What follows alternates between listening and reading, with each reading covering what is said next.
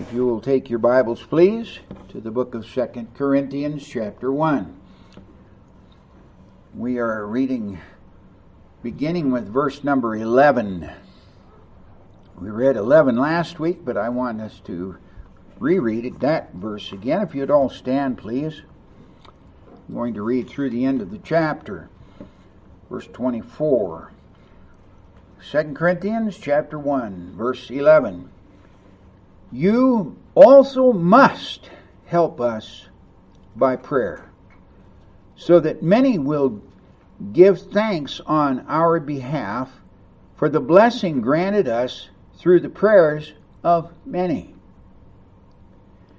For our boast is this the testimony of our conscience that we have behaved in the world with simplicity and godly sincerity, not by earthly wisdom, but by the grace of God, and supremely so toward you. For we were not we are not writing to you anything other than what you read and acknowledge. And I hope that you will fully acknowledge, just as you did partially acknowledge us, that on the day of our Lord Jesus Christ you will boast of us as we will boast of you. Because I am sure of this. I wanted to come to you first so that you might have a second experience of grace. I wanted to visit you on my way to Macedonia and to come back to you from Macedonia and have you send me on my way to Judea. Was I vacillating when I wanted to do this? Do I make plans according to the flesh? Ready to say yes and yes and no and no at the same time? As surely as God is faithful, our word to you has not been yes and no. For the Son of God, Jesus Christ, whom we proclaim among you, Silvanus and Timothy and I, was not yes and no, but in him it is always yes. For all the promises of God find their yes in him. That is why it is through him that we utter our amen to God for his glory. And it is God who establishes us with you in Christ and has anointed us, and who also uh, who has also put his seal on us and given us his spirit in our hearts as a guarantee. But I call God to witness against me it was to spare you that I refrained from coming again to Corinth. Not that we lord it over your faith, but we work for work with you for your joy. For you stand firm in your faith. Thank you. You may be seated. Paul delayed a visit to Corinth. Even though this hard letter uh, which uh, he refers to the hard letter, and it it could be First Corinthians, but it, I think it is a, a, a, letter that we no longer have. I, I think there are four letters. He wrote to them a letter that that uh, they received, and then he wrote First Corinthians to them, so that would be the second letter. Then he wrote a hard letter to them, which uh, he, he describes in the second chapter of Second Corinthians, rather than going to them personally. And then also he sent Titus, and then when Titus returned, he was grateful that they had received that letter in a, in, uh, in a good way. So now he's writing to them this letter, which we call Second Corinthians. So it was either three or four letters, but uh, whatever, this hard letter had been received in the spirit that Paul hoped that it would. But not everyone was cordial. He still had some people, and I believe in leadership there, that were listening to the to uh, the Jewish proselyters who were uh, not uh, were very critical and not very cordial. Some, in an effort to gain personal advantage, continued to criticize the apostle. Thus, Paul sought to point out his own purity uh, and his actions and motives in order to silence these critics. And the explanation for the theme then uh, is what we have here in the balance of this third chapter. The focus of this message is this for all professing Christians, we need to follow Paul's example in his sincere gospel work. The problem here is that too much Christianity in our present time is designed to promote some personal advantage either to the preacher or to the ministry promoted, and not Jesus Christ. They want to use Jesus Christ to their advantage, but it is not to the glory of Jesus Christ, it is to their advantage. I've seen way too much of that. A.W. Tozer, who I highly respect, has written Until self effacing men return to spiritual leadership, we may expect a progressive deterioration in the quality of popular Christianity year after year until we reach the point where the grieved Holy Spirit withdraws, like the Shekinah from the temple. End of quote. I think we have reached that point in modern Christianity. We can't we'll, we cannot have revival and will not have revival until God intervenes and breaks his servants of self. There's the problem self. To break us of self in order for us to follow the principles that are stated in, by Paul there in Galatians chapter 2, verse 2. Listen. I have been crucified with Christ.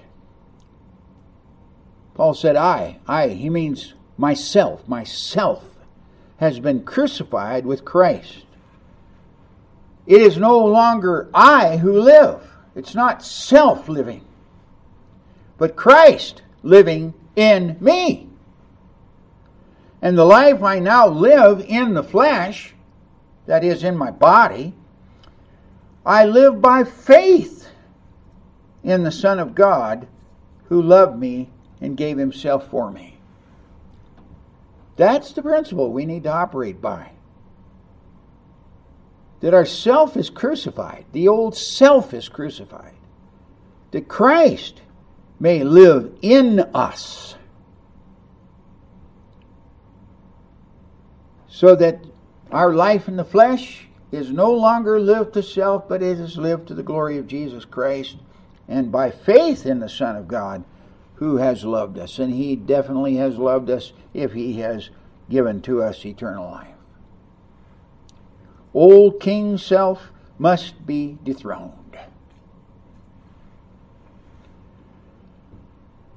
And only that through crucifixion.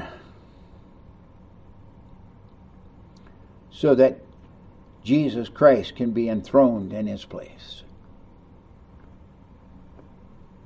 All self confidence, self seeking, self importance, self promotion, and whatever else there be of self must die. And it is not one it's not a one time process either.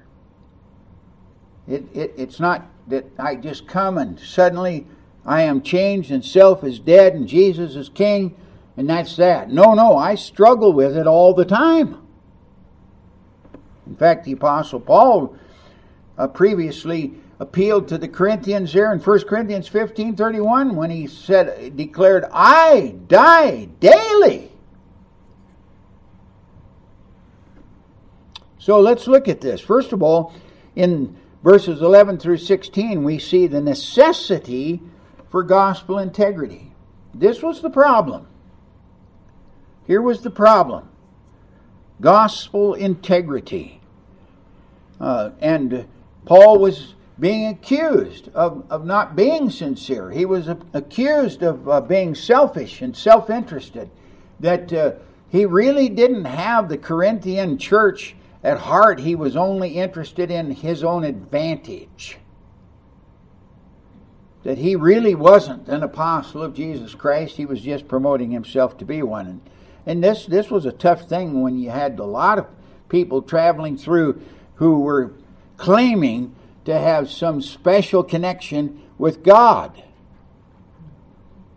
And uh, it created lots of problems for the churches. In fact, it, nearly every single letter in the New Testament was written to correct some problem and some doctrine, often because of false teachers who came through and were received by the churches and uh, uh, then had to be corrected. Paul's charge here to the church immediately is this you must help us by prayer. Rather than criticizing us, pray. Paul uses the third person, and I, I want to emphasize this. Uh, he, I'm sure he had his own uh, team in, in view there of uh, Timothy and, and uh, Silas uh, and others as well. But I, I think oftentimes Paul uses the third person to avoid the use of the first person, me. So when he says, You must also pray for us, or help us by prayer, I think he is uh, referring mainly to himself, because he's uh, he was the object of their criticism. In his letter to the Philippians, Paul appealed to the saints. And uh, Philippians 1, verses 19 and 20, he wrote this I know that through your prayers and the help of the Spirit of Jesus Christ, this will turn out for my deliverance, as it is my eager expectation and hope that I will not at all be ashamed, but that with full courage, now as always, Christ will be honored in my body, whether by life or by death. Wow. And that epistle, the apostle emphasized his willingness to give up all of his of anything that had been of a personal advantage to him in the past. All of his privilege. Said, I, I count them but rubbish in order to win Christ and be found in him, not having mine own righteousness but that which is through the faith of Jesus Christ. That's what we need these days. That's what we need. There again in Romans, he wrote, uh, I appeal to you, brothers, by our Lord Jesus Christ and by the love of the Spirit, to strive together with me. The word strive there means literally to wrestle I enjoy watching the, the, the boys wrestle. They've got girls wrestling too, but I don't enjoy that as near as much.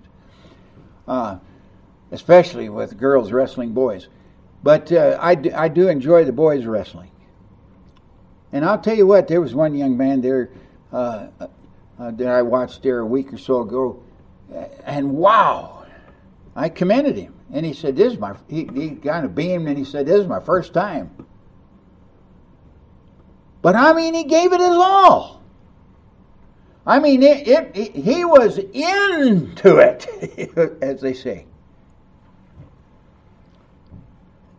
And that's what Paul means here that we strive together, that we wrestle, that we give it our all, that we throw ourselves into it with our passion.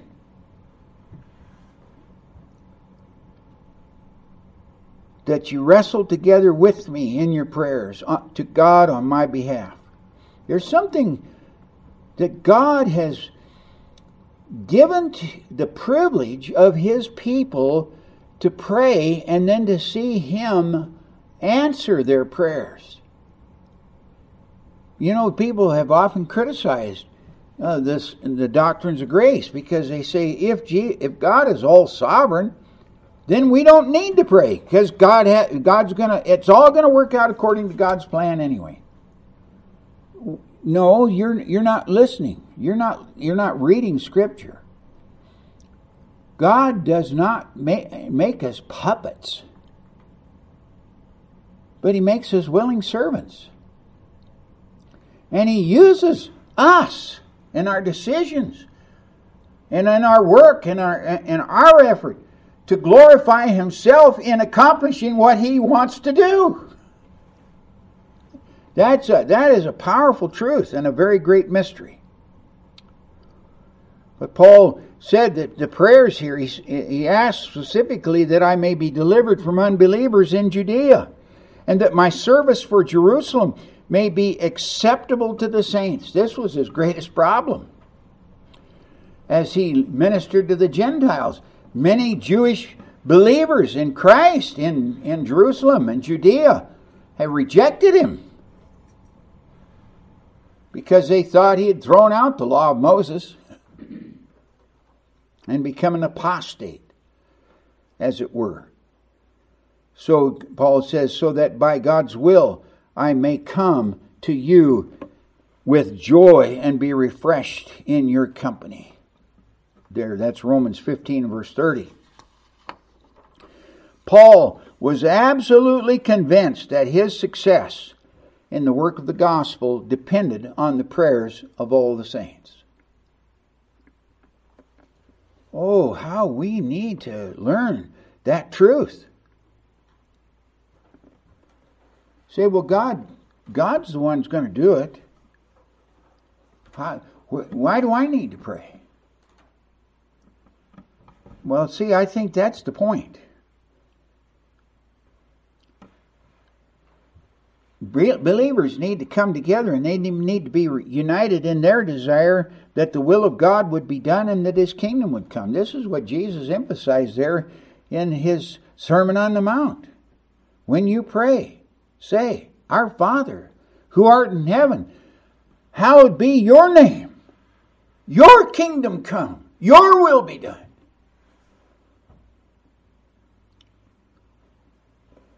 But the work is wholly dependent on the Holy Spirit. I can't do it. And I and I can't even my prayers don't even do anything except it is worked through by the Holy Spirit. When instructing the saints there in Ephesus on how they must conduct themselves in their spiritual warfare. And I, I read, read that passage frequently in these days that we are to stand firm against the wiles of the evil one, to, to be clothed in the armor of God. And then Paul says, praying at all times in the Spirit with all prayer and supplication. Oh, we want to be good soldiers, all right, and we want to put on the armor of God and stand firm.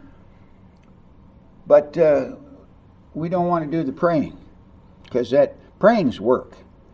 Praying goes against the flesh. If there's anything that the flesh hates, it's praying. I don't know how many times I've had to apologize to God in my prayer times because I fell asleep. Start praying and fall asleep. Oh, how the flesh hates praying. Or you get a pain, and then the pain won't seem to go away. So then you're up trying to take care of the pain rather than pray. Praying at all times in the Spirit, we read, with all prayer and supplication. To the end, to, the, to that end, keep alert, he said. Keep alert. Watch and pray. That's why I had to apologize. Lord, I'm sorry, I fell asleep. You know what happens to a watchman on the wall that falls asleep? That's a capital offense. When the military puts a man on watch, he is to remain alert. And that's what Paul's telling us here. And then he he added, he said, making prayer, uh, making supplication, making supplication for all the saints. You know what supplication is? That's pleading and interceding. Please, Lord, do this for, for my brother, my sister, for the church, for the workers of God. It's a pleading and a supplicating for all the saints. And then he continued there in verses 19 and 20, and also for me,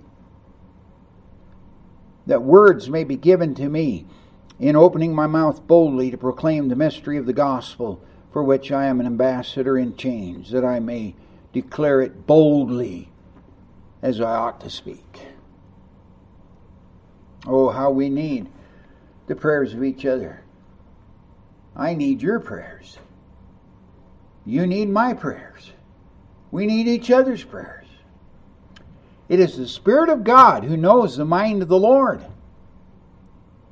I want to I want to pray in the will of God. So who knows the mind of the Lord but the Spirit of God who is God himself and knows the mind of the Lord as we read there in Romans 8. Uh, and I, I quote this verse often. The verse says there's two verses. I quote this passage here often because it has been such a help to me. The Spirit helps us in our weakness,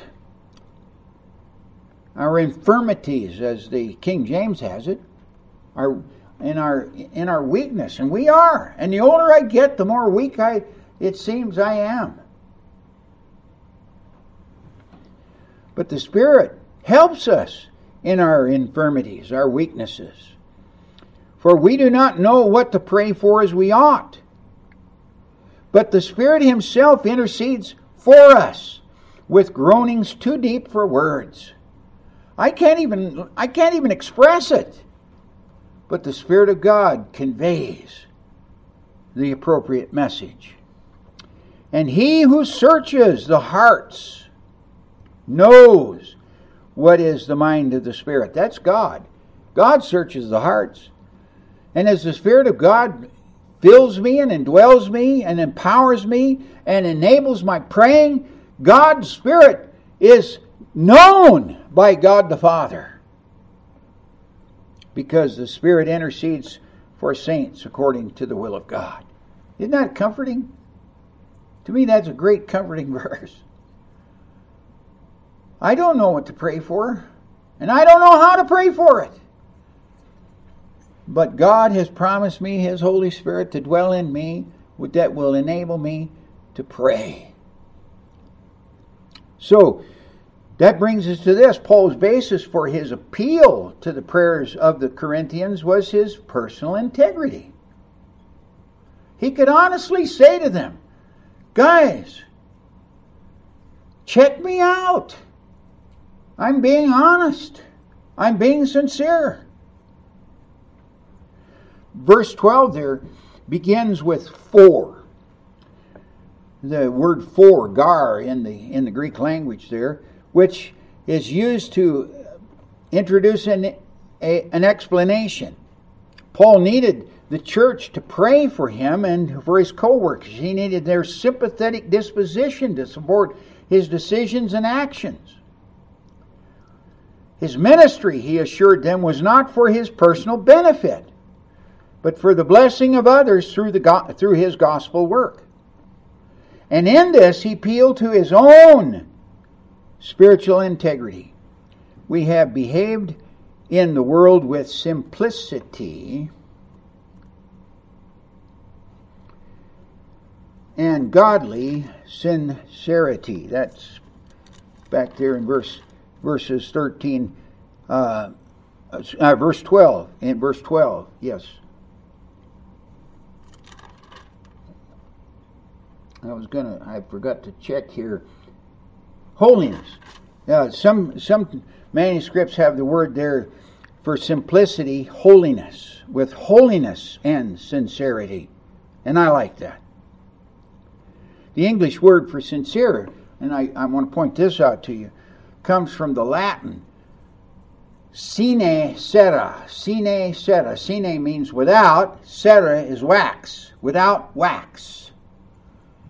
And what it means is that uh, oftentimes uh, pottery people in those days would, would uh, find a crack in a jar or in a in a plate or something like that, and then they would use wax to cover up that crack.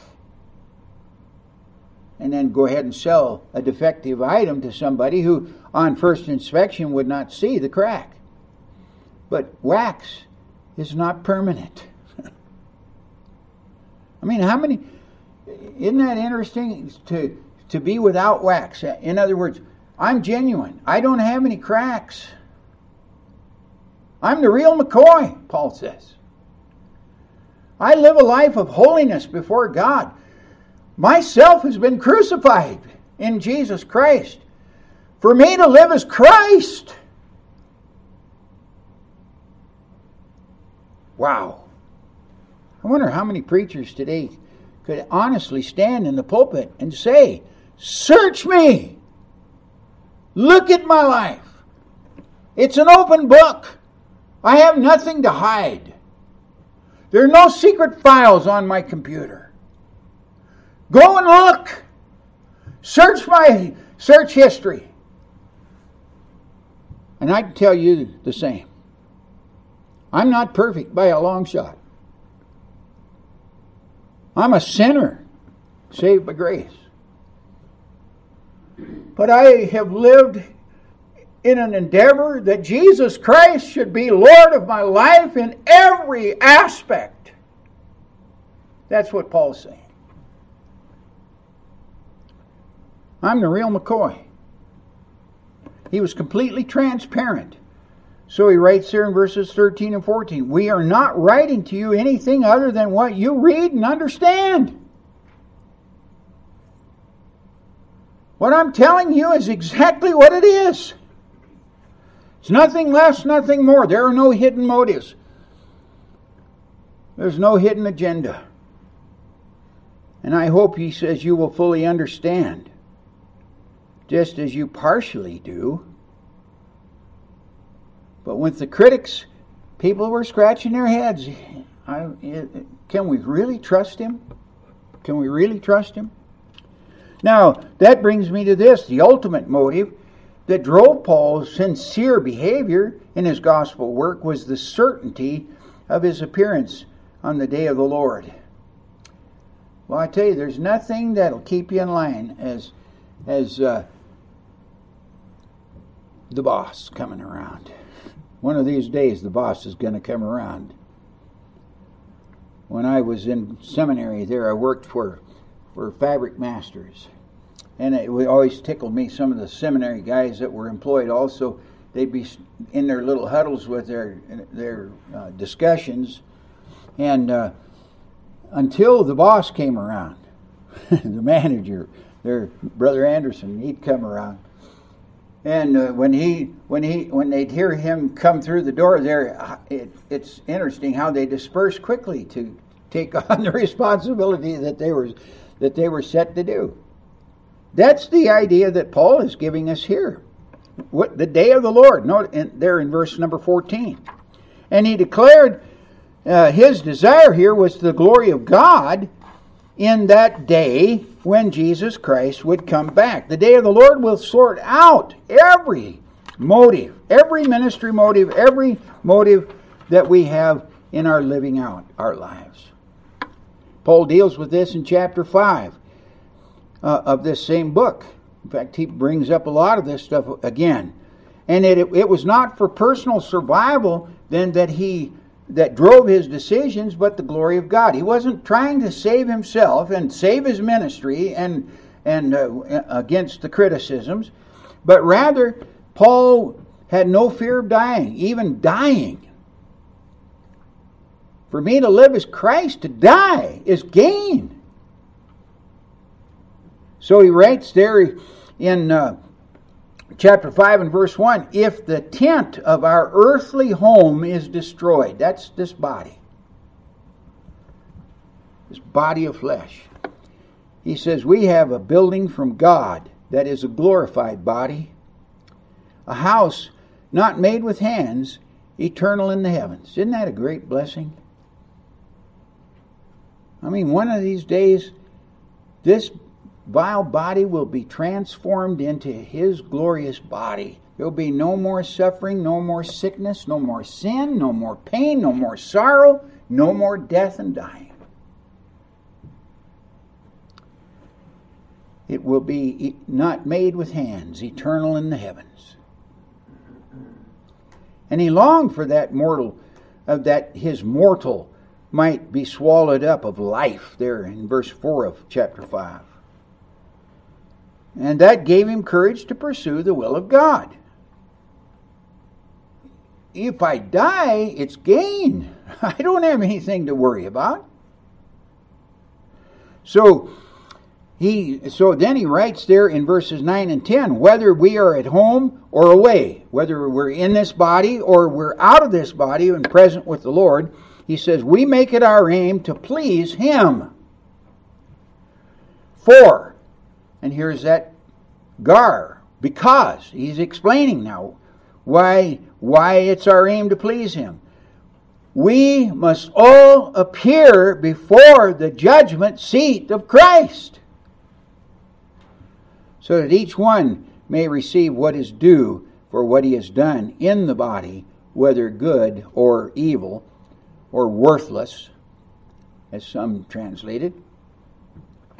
In his first epistle, he urged those who were building on the foundation that he had laid, the foundation of Christ and the prophets. He said, uh, and this is by the grace of God that we do this work, and that he laid that foundation, and so he was urging them to use the correct materials gold, silver, precious stone rather than wood, hay, and stubble. A lot of beautiful houses built with wood, but wood burns. Wood can be destroyed. And the fire, he says, will, de- will, will declare it. says, each man's work will be uh, will become manifest for the day, that is the day of Christ, and, and the judgment that comes will disclose it because it will be revealed by fire. And the fire will test what sort of work each one has done. 1 Corinthians 13, uh, 3, verse 13. Proper work with proper materials will result in reward. Not that we do anything for reward. I'm, we're not interested in reward, but you know, isn't that great that God has promised to give reward to those who faithfully serve Him? Jesus, I mean, we're all looking forward to the day when Jesus will receive us to heaven and say, enter into the joy of your Lord. That's a reward. We don't work for reward. We work for His glory.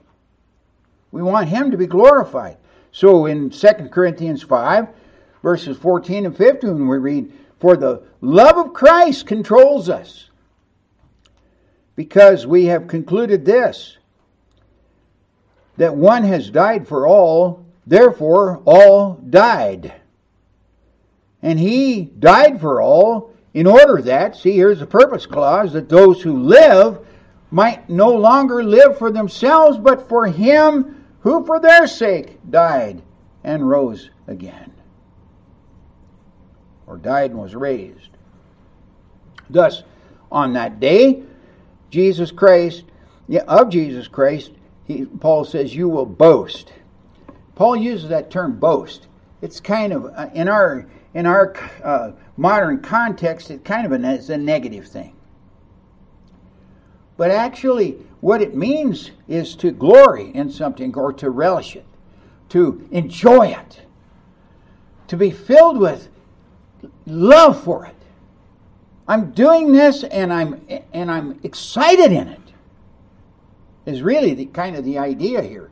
Uh, that we're excited together. We're working together. I mean, isn't that? Don't you enjoy that when? I mean, when you can enjoy your work and it's not a drudgery, and you're getting, you're you're personally benefiting from the work you're doing. That's what he's talking about here. So he says here on that on the day of Christ, he said, "You will you will relish. I like the term. I like that word relish. It, I don't know. I don't see any translations with it, but I like it. The word relish. For you will relish uh, us as we relish you. In other words, I we have such pleasant thoughts of our work together. We have such we have such joy, inner joy of having worked together. And that's what he's talking about. For all the promises, he said there in verse 20, of God find their yes in him. Yeah. And that is Christ. And that is why through him we may utter our amen to the glory, to, for his glory, in verse 20. So, however, no, Paul also said there in verse 15 of, of 1 Corinthians chapter uh, 3 if anyone's work is burned up, he will suffer loss, though he himself will be saved, but only through fire. You know, wouldn't that be an awful thing to, to go to and stand before Christ at the judgment day, and here's a whole pile of, of your good works, and you're looking at them with pride and and uh, say, Lord, look what I've done in my life for you. Okay, turn on the torch, the fire, and all of a sudden, nothing but ashes. It all went up in smoke.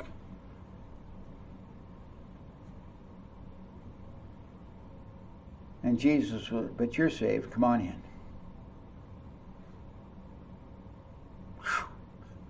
Saved as though as by fire.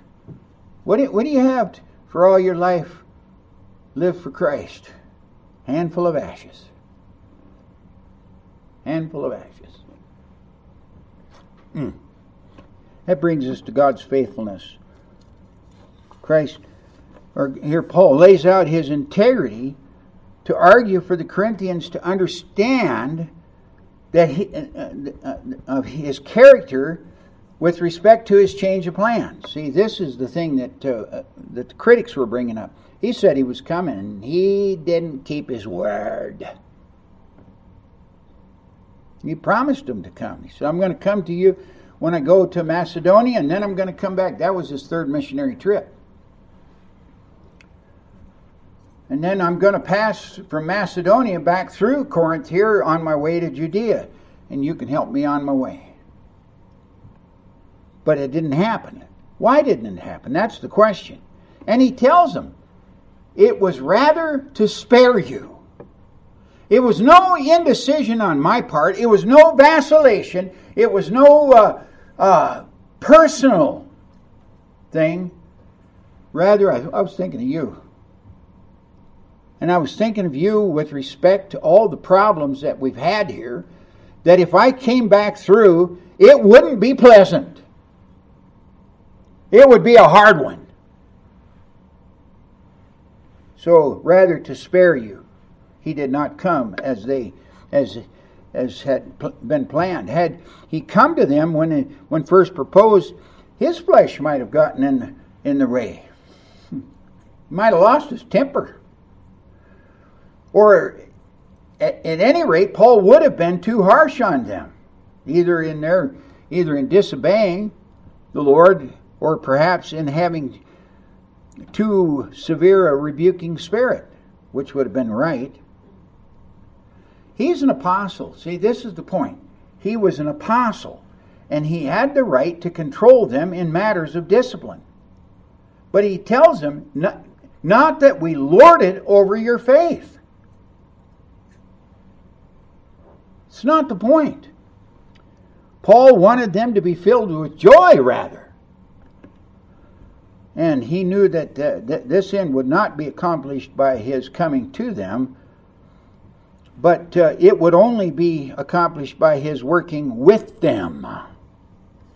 And they with him, in order that together they would be helpers. And I like this helpers. That's the King James Version of working together mutually to the glorious end of establishing them in their faith. That's verse 24, last verse. So here's the problem. Neither Paul was not vacillating, as some of his critics charged, verse 17. He was not making his plans according to the flesh, saying yes and no at the same time. Well, you know, that's indecision. Oh, should we do this? Well, maybe, maybe not. Maybe yet, maybe, you know, we could we say, Maybe, maybe yes, maybe no. Can't make up our mind. Said it wasn't that. For the Son of God, Jesus Christ, whom we proclaimed among you, Silvanus, Timothy, and I, was not yes and no, was not, uh, Timothy said yes, and Silvanus said no, and Paul said maybe. you know, can't, can't make up our mind on the deal. But in Him, that is in Christ, and doing the will of God, it was always Amen. Yes and Amen.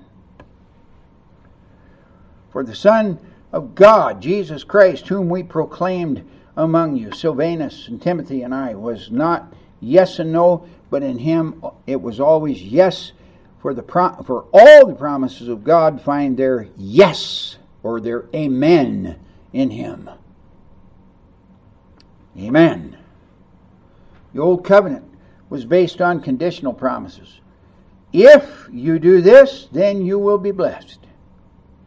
The new covenant, however, in Christ is no longer conditional. It's a matter of, not a matter of if and then, but rather yes and amen. Hallelujah. And why? It's, built, it's based on God's faithfulness. God is faithful. And that was the foundation of all Paul's words to them. It was God who established him with them, the Corinthians, in Christ, and has anointed both, and who has also then put his seal on both, and given both his Spirit in their hearts as the guarantee. Verse 21. So, what can we learn from this? Three things. There's three, or, there are two things here. There's three kinds of Christians. There are dependent Christians, those who want their leaders to tell them what to do. Make, make my rules for me. Then there are independent Christians who want to do their own thing in their own way. Don't want anybody telling them what to do. But then, and this is the third group, is what we should all be submissive Christians who depend on the Spirit of truth to lead them.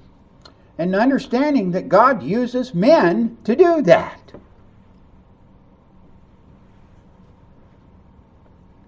To lead them in obeying Him in the truth. So, which kind of believer are you? Secondly, here Paul declared, God who established us with you and has anointed us. Notice that back there in uh, verse verse number 21. Paul John declared in 1 John 2 verse 20, but you have been anointed by the Holy One. Anointed. You know what that means? That means you've had oil poured on your head. you've been anointed.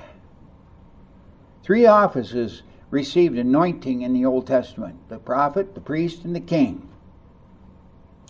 1 John chapter 2 verses 27 and 28 says, "But the anointing that you received from him abides in you, and you have no need that anyone should teach you." Now, that doesn't mean that we can't be taught. It means that when when we're taught, we understand because the Spirit of God leads us into all truth. He says, "But the anointing teaches you about everything, and it and is true and is no lie, just as it was taught you." So Paul or John is saying here, you were taught, but the Spirit enabled you to understand that what you were taught was the truth, and you accepted it as the truth so that you might abide in him. So Jesus here was anointed, was anointed to that threefold office. He was a prophet. Moses said, The Lord God will raise up for you a prophet like me among your brothers, and you shall listen to whatever he tells you. And this is quoted again. This that's from from uh, uh, the book of uh, Deuteronomy chapter 18, but it's but it was cited in Acts chapter 3 verse 22. He, then he was anointed as a priest in according to Hebrews chapter 6 verse 20, Jesus has gone as a forerunner on our behalf, having become a high priest forever after the order of Melchizedek. And then he was anointed king. So we read in Revelation 19 and verse 16 on his robe and on his thigh he has a name written King of Kings and Lord of Lords. Now, in saying that, this, this threefold responsibility then falls on all believers as well, because we are in Him, of our place in Christ. We're prophets. Talks, the scripture talks about prophesying. What does that mean? A prophet is one who represents God to the people with the Word of God. We need to tell people the truth. We're prophets. This is God's truth. You don't compromise the truth. You tell them the truth. That is that's not offensive. It it may be offensive to them, but it is the truth. And it's the truth that sets people free. Then we uh, are uh, priests. That's in prayer, where we represent the people to God. And then we're kings, working as Christ's co regents to bring the in the kingdom of God. And so we read there in Revelation 1 6 God has made us a kingdom, priests to his God and Father. To him be glory and dominion forever and ever. Also in First uh, Peter chapter 2, I'll, I'll leave that for you to look up. So, in this responsibility, that Paul here was working to establish in the Corinthian church, the bottom line of Paul's argument is this it's not Paul failing or succeeding, but God who is establishing them and anointing them to that responsibility. Thus, Paul charged them, You also must help us by prayer. How are you fulfilling that responsibility. Let's pray. Our Father, we're grateful again for the opportunity to consider the Word of God, and I pray your Spirit would work in our hearts. Lord, we're Gideon's 300, and we can beat the army of the Philistines.